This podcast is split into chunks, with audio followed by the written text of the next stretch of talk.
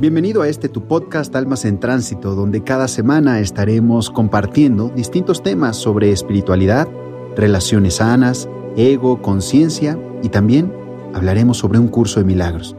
Soy Alfonso Guerrero y te doy la bienvenida. ¡Hey! Bienvenidos de nueva cuenta a este podcast Almas en Tránsito. Te doy la bienvenida y empezamos con este episodio número 79.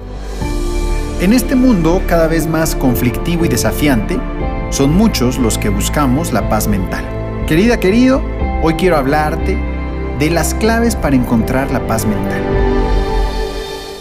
Alcanzar la tranquilidad interior, tanto mental como espiritual, emocional, y mantenerla resulta un reto permanente para muchos de nosotros.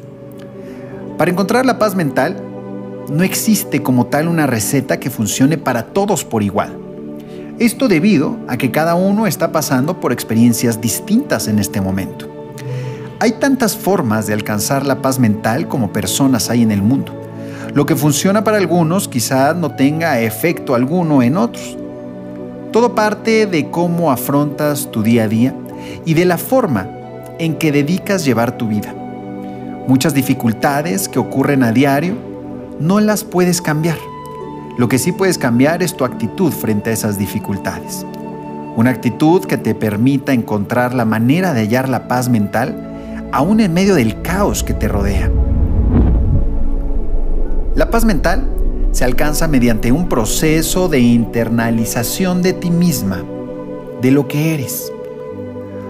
Podrás lograr la paz mental en la medida en que te hagas consciente de tus reacciones ante todo lo que te rodea. Para ello, debes tener claro que esa paz interior no está relacionada con elementos externos, sino contigo y tu percepción de las cosas. Lo primero que debes hacer es conocerte muy bien Observa qué te impide y en qué momento encontrar tu paz mental. A partir de esa observación y reconocimiento, trabaja en la forma de estar a gusto contigo misma. Hazlo con paciencia porque los cambios profundos no se dan de la noche a la mañana. No obstante, hazlo con la certeza de que ante las muchas dificultades del día a día que te roban la paz, es posible reaccionar de manera distinta.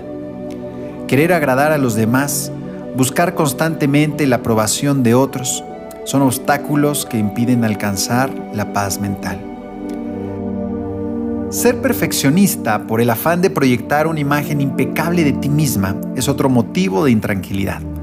Lo mismo pasa cuando te comparas con otras personas y estás en una competencia permanente que te lleva a criticarte por no obtener lo que quieres. Para ir dejando atrás estos hábitos que te impiden tener paz, comienza a aceptarte tal como eres. Sé tú misma con tus defectos y virtudes, sin importar lo que piensen de ti. Tampoco intentes parecerte a nadie.